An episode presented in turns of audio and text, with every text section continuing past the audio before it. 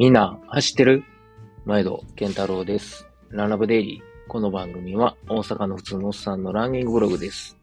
その日にあったことややったトレーニングなんかをベラベラと喋ってます。本編と合わせてぜひぜひ聞いてください。というわけで皆さん、こんにちは。えー、今日は10月24日の火曜日です。珍しく、えー、2日続けての配信でございます。で、えー、今日はですね、あの、まあ、あの、昨日も固形物断食してたんですけど、ちょっと最近、あの、レースがまだまだ先なんで、まあ、食べ過ぎというかな、飲み過ぎかな。先週なんかほぼ毎晩、なんか赤ワインやら、白ワインやら、ちょっとこう、まあ、そうですね、グラス一杯二杯ぐらい飲んでたんで、はい。えー、ちょっとこう、体重がね、えー、体重がそうですね、増えてきまして、はい。ちょっと一回絞ろうかなということで、今日も、えー、合わせて二日連チャンで、えー、固形物断食をやっているということで、昼休み、暇やから、取っちゃえということでですね、えー、喋ることはあるのか不安ですけれども、まあ、撮ってるわけでございますが、皆さん、いかがお過ごしでしょうかあのー、こっちはですね、雨です。朝は晴れとって、あの、よかったんですけど、さっき、昼前にちょっとこう、何？えー、トイレに行こうと思って、こう、自分の、えー、職場の席立って、外見たら、なんや知らん間に雨降ってて、なんかね、最近もこんな天気ですね。つい2週間前、チェコ行くぐらい、行ってたぐらいなんか、すごく10月の頭なんか、ずーっと天気良くて、雨一個も降らへんかったのに、ここんとこはもう、ちょっと気ぃついたら雨っすね。なので、なんか青空をほぼ見てへんっていう、そんな感じです。なんかずーっと曇ってて、曇ってるか雨降ってるか、みたいな。で、気温は、今日は13度ぐらいやねんけど、なんか、寒く感じんすよね。なんか、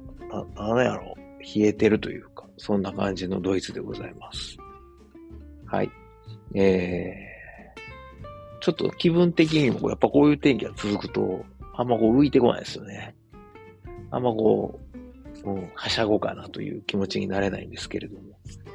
まあ、それ、そんなこともあってかですね、最近あの、オフィシャルヒゲダンディズムの日常がすごく心に刺さるというか、知ってます？あの歌。はい。あのあの歌詞がですね、なんか、うん、共感。ああ、ああ、俺もこんな感じかな、みたいな。ちょっとあれかな、病んでんのかな、てか疲れてんねやろうな。仕事がね、あの、かなりバタバタしているので、まあそんなこんなでおそらく、えー、僕の精神的にも、えー、ちょっと沈んでんのかなと、えー、自己分析、え、するわけですけども。まあ、あとは、なんやろ、もうすぐ、あと1年もあれへん、あと8ヶ月ぐらいで、ドイツ生活が終わってしまうっていう、なんかそういう仕事も、ここからっていうよりはもうなんか店じまい自宅みたいな。でもやらなあかんこといっぱいあるんで、どっから手つけようか、みたいな。とか。まあ、あとランニングに関しても、レース、来年何出ようかなっていう、なんかこう、ね、もう、時間も限られるし、帰る間際にレースなんか出てたら大変なことになるんで、そんな暇ないと思うんでね、もう帰国準備とか大変なんで、次住むとこも見つけなあかんし、まあ、仕事は、あの、幸い、帰っても、えー、そのまま続けられるので、えー、カン君の近くのですね、えー、ミス、え？なんや、あれ、なん、なんちゅうとこや。あれ？ちょっと職場の場所忘れた。あれ、あの、泉佐野の横なんですけれども、はい。えー、っと、どこやったっけ？ほんまに忘れたわ。怒られるな。まあいいや。はい。まあ、あの、ちょっと関空が見える素敵な、えー、大阪の最果てで、はい。リンクタウンいうところなんですけどね。えー、そこで働いても、働きますんで、えー、まあ、ドイツ来る前におったところなんですけど、はい。そこに帰るのに向けて、えー、また、帰る準備。それから住むとこはきっとね、まあ大阪市内にまた住むと思うんですけど、そんなことも含めて考えていかなあかんなと、えー、ちら、ちらちら頭に浮かんでくる。今まで全くそんなこと気にしてなかった。はい。と、まあ、懸念事項が増えてきたからきっと病んでるんちゃうかなと、はい、思います。さてさて、えー、そんな今日この頃でございますが、えー、10月24日火曜日、今日はですね、朝4時半に起きまして、ほんまは4時に起きるはずやったんですよ。昨日はもう9時半には寝ようと思って、あの、まあ、寝る前にちょっとこう、ネットフリックスでルパン見ようかなと思って、最近ハマっててね、あの、ドラマでルパン見てたんですけど、なんかすげえ、えーっていうところで終わっちゃって、いや、これはちょっと続き見とかなあかんやろうと思って、またもう一話見ちゃったんですよね。ほな、プラス40分かかって、10時前に寝るはずが、っていうか9時半には寝るはずが、はい。寝た10時20分ぐらいかな。というわけで、はい。さすがに6時間は寝なあかんなと思い、えー、4時半まで寝れました。それに伴い、えー、ちょっと予定がどんどんずれて、ほんまは今朝起きて、えー、息子の弁当のご飯炊いて、で、食洗機の、あの、初期片付けて、で、えー、いつもの森の近くにですね、シャドウ5%ぐらいの、平均シャドウ5%ぐらいの1.2キロぐらい続く坂道がね、適度な、えあの、練習しなさいと言わんばかりの、こう、走れよ、みたいな感じの坂があるんですけど、あの、そこ行こうかな思っとったんですよ。で、そこでまあ90分ほど走ったら A トレーニングになるからなと往復してって思ってたんですけど、あの、それがですね、まあちょっと朝、ね、起きるのが遅れたために、なんかどんどんどんどんこうずれ込んでいって、で、えー、もういいやと思って今日はもうライン川走るかということで、ライン川を走りに行ったんですね。だから車の移動あれへんから、その分90分走るやろうと思っとったら、あの、僕が昨日止めた車を駐車したスペース、あの、路上で、えー、駐車 OK スペースにいつもずっと止めてるんですけど、そこが朝の7時までに動かさなあかんっていうところしか昨日空いてなくて。で、まあ、普段はあの、息子を送る7時半ぐらいまで止めてるんですけど、今日見たら、僕の周り誰も止めてなくて、僕の車1台だけポカーンって、ポツンとですかね、ポツンと1台、あの、そこのスペースに止め、止まってて、これはちょっとやばいかもなと思い、えー、動かそうと。で、車を動かしたんですけど、場所がなくて、で結局ちょっとこう10分ほど車乗ってですね、ようやく駐車スペースが空いてたんで、止めたと。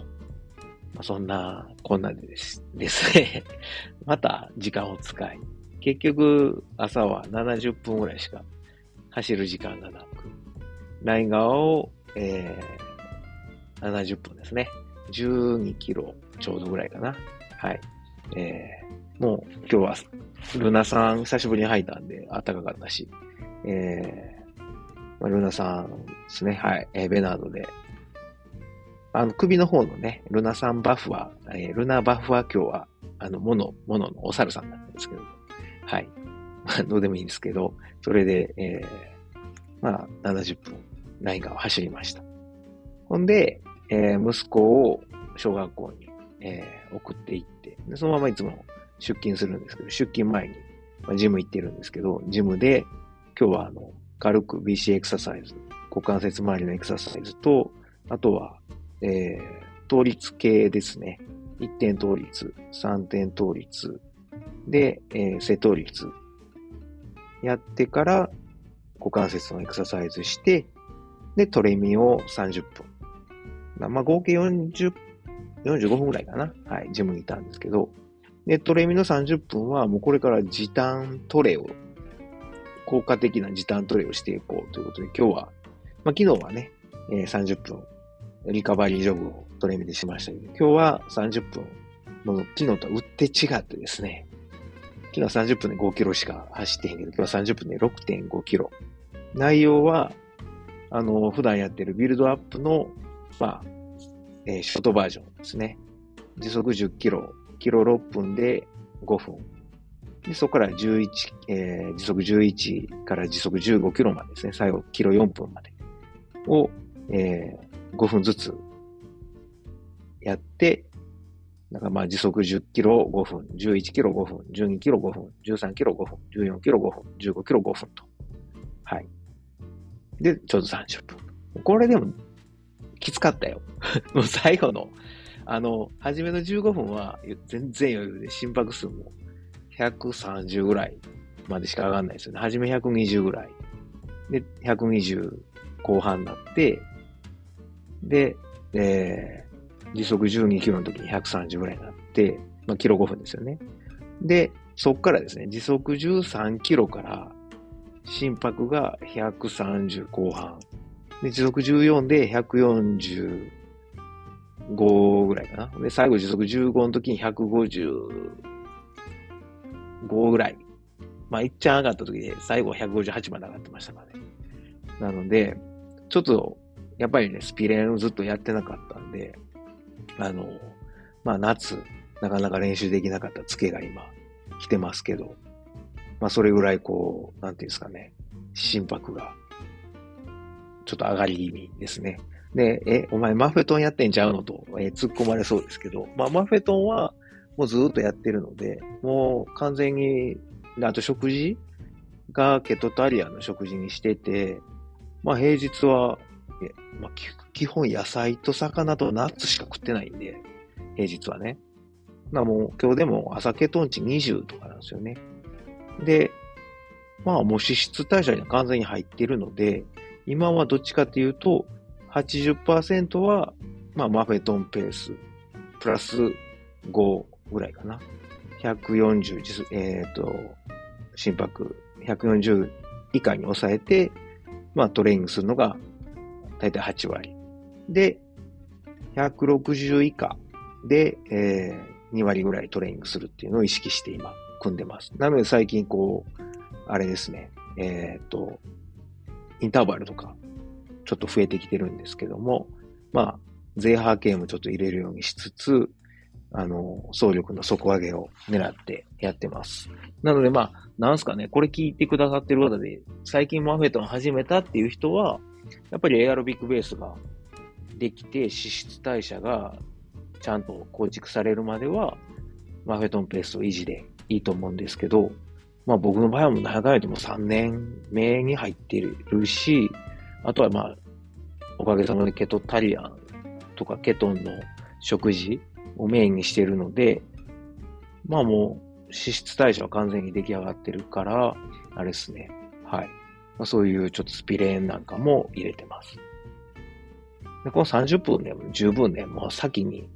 えー、まあ言うたら12キロ朝ジョグしてるわけですから、その後、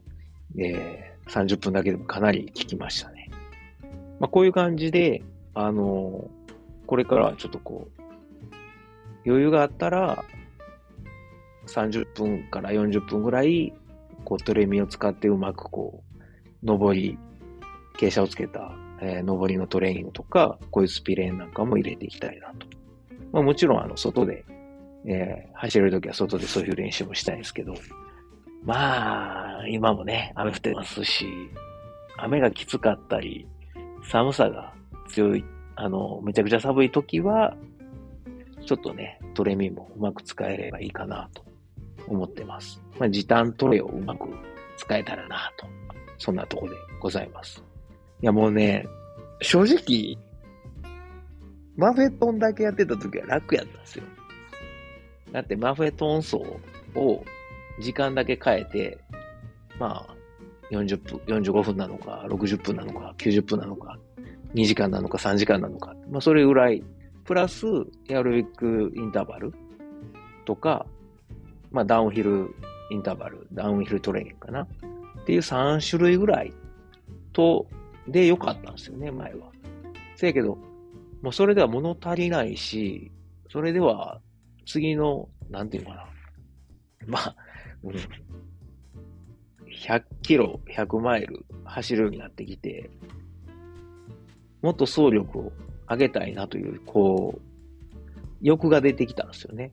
そうなりたいそう、うん、もっとできるんちゃうかって思った時に、そう、なん、何したらいいのっていうとこが、今すごく悩みで、まあ、ぶっちゃけた話あれっすわ、もう、練習何しようっていうのを考えるのが今めちゃくちゃ楽しいですね。いろんな、えー、人の、まあ、ツイッター、ツイートとか、えー、あとは、えー、ストラバ見たり、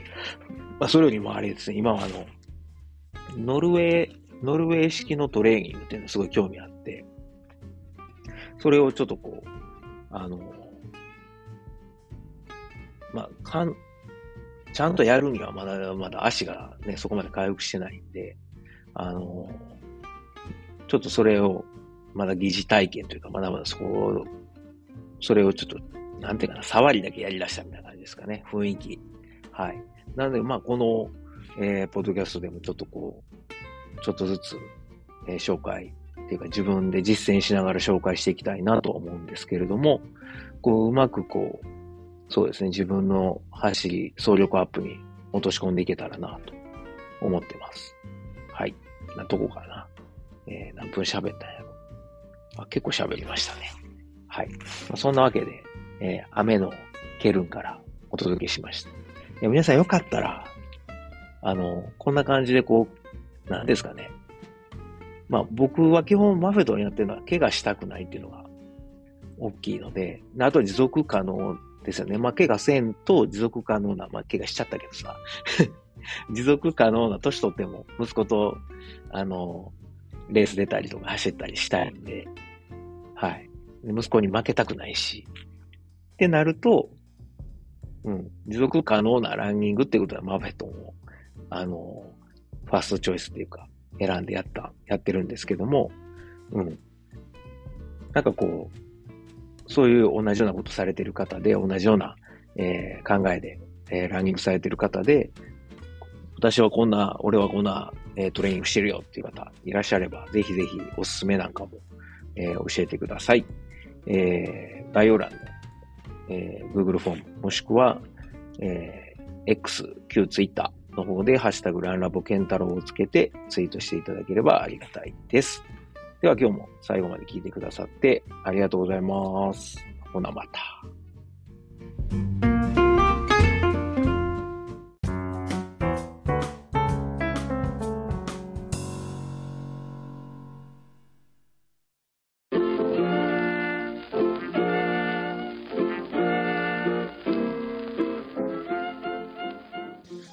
今回もランラボを最後まで聞いてくださってありがとうございます。えー、ちょっとここで CM です。ランラボでは、まあ、あのー、放送の中で、放送っていうかね、えー、いつも喋ってますけれども、あのー、自分の実家であるですね、駒川あずま屋、はい、親父とおかんがやってる、えー、大阪駒川いうところでね、やってる、あの、まあ、関東でいうところの佃煮屋、昆布屋なんですけれども、はい。えー、駒川あずま屋をこっそりですね、親父ら多分知らんと思うんですけども、こっそり応援しております。で、えー、この放送を聞いてくださってる皆さん、もしよかったら、えー、一年に一遍でもいいので、えー、駒川あずま屋をつこたってください。あのー、駒川は漢字で、えー、何？馬辺に俳句の句って書いて、駒。で、川は、あの、三本線の川ですね。で、あずまやなんですけど、僕の名前はあーに数に点々であずまなんですが、あの、あずまやの場合はあーに通に点々であずまやでございます。はい。えー、ひらがなであずまやと、えー、通に点々であずまやと、えー、もう一度言います。駒川漢字。あずまや、ひらがなで、通に点々のあずまやで、えー、ググっていただくと、えー、簡単に出てくると思うんですけれども、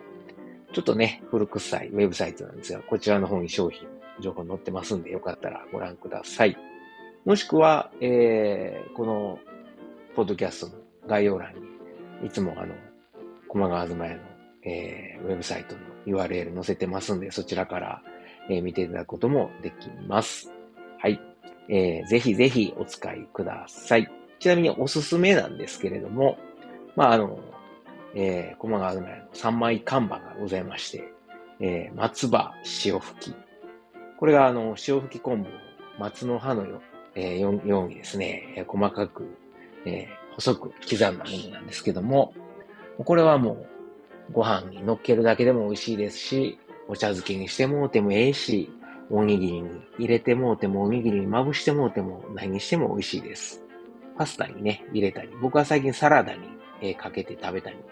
してます。ええ出汁出るんで、おすすめでございます。塩味も効いていい感じでございますので。はい。で、えー、それからですね、3枚看板、2枚目が、ま、まったけ昆布ですね。えー、もう秋の味覚の松茸を一年中楽しんでもらえると。はい。えー、その松茸昆布、松茸昆布、しののめです。まあ、松茸昆布他にもあるんですけど、このしののめは上等な方の、はい、昆布と、で、しの、えー、松茸がですね、でかいんですよ。ごろりとした松茸の、えー、スライスが入ってますんで、間違いなく満足してもらえると思います。この、えー、松茸昆布、しののめ。はい。これもご飯と食べてもいいし、いや、もうこれだけで日本酒、焼酎、ビールいけますね。当てにぴったりです。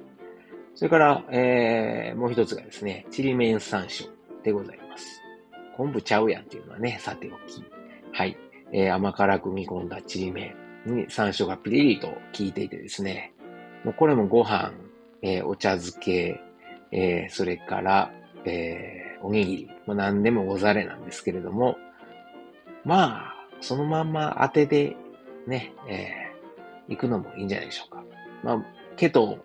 ね、えー、ケトやってる僕としては、あの、タンパク質豊富なんで、はい。えー、そのまま食べたり、サラダにかけたりしてですね、えー、いただいてます。あとはあれかな。豆腐に乗せて食べるのもなかなかおしゃれな食べ方かなと。さっき言ったあの、松葉とこのちりめん山椒ちょっとずつ、あの、冷ややっこにですね、乗っけて、もしくは湯豆腐に入れて食べるっていうのもすごく美味しいので、やってみてください。もちろんね、もうご飯、ご飯にのけて食べるのが間違いない。はい。ですが、まあ、僕はケト、ケトやってるんで、はい。えー、まあ、それ以外の食べ方もやっております。それから、あの、まあ、佃煮だけやのうとですね、ふりかけとか、もうすごい安い値段でありますんで、昆布のふりかけ、はい、鰹節とかも入ってますし、あの、もういかがでしょうか。はい。えー、ご飯に、ご飯のお供、それからおにぎり、などなど、えー、マサラダに振りかけるなどなどいけると思いますんで、えー、ふりかけなども使っていただければと思います。あとはね、えー、走りに行くときですね、とか山歩きに行く、走りに行く、それからちょっとロング走するときのお供に使っていただきたいのが昆布飴です。あのー、スコンブは結構皆さんね、えー、売店キオスクなんかで売ってるんでご存知だと思うんですけども、昆布飴、これもいいですよ。なかなか変わった味で。あの、昆布飴2種類あって、僕のおすすめは味きらりですね。この味きらりは、えー、柚子の味が、あの、する優れもので、あの、柚子ですからね。まあ、ビタミンも含まれていて、疲労回復にもいいし、何よりも甘さ控えめでね、あの、補給にぴったりです。いきなりこう、なんていうの、えー、インシュリンショック、ドーンってなるようなこともないんで、はい。ちょっと控えめな甘め、甘さの昆布飴、これを補給食にいかがでしょうか。あとは、なんといっても、まあ、鍋のシーズンとか、えー、一年中ね、えー、汁物を食べはると思うんで、まあ、あの、だし昆布。はい。だし昆布も、えー、だし昆布を揃えてますんで、ぜひぜひ、えー、あずまやのだし昆布も使ってください。はい。スーパーのね、薄っぺらい水につけても一個も大きなれへん昆布とは全然ちゃいますんで。あの、昆布水にしてもよし、えー、出し取るね、えー、スープ、えー、何、汁物、それから鍋などに入れていただくとほんまに大きなるんで、ほんまもの昆布ってそんなもんなんですよ。はい。えー、出し出します。えー、出し出ます。はい。ってなわけで、えー、駒川あずまへの青年でございました。あと、いとこのですね、マー君が、養蜂家をやってまして、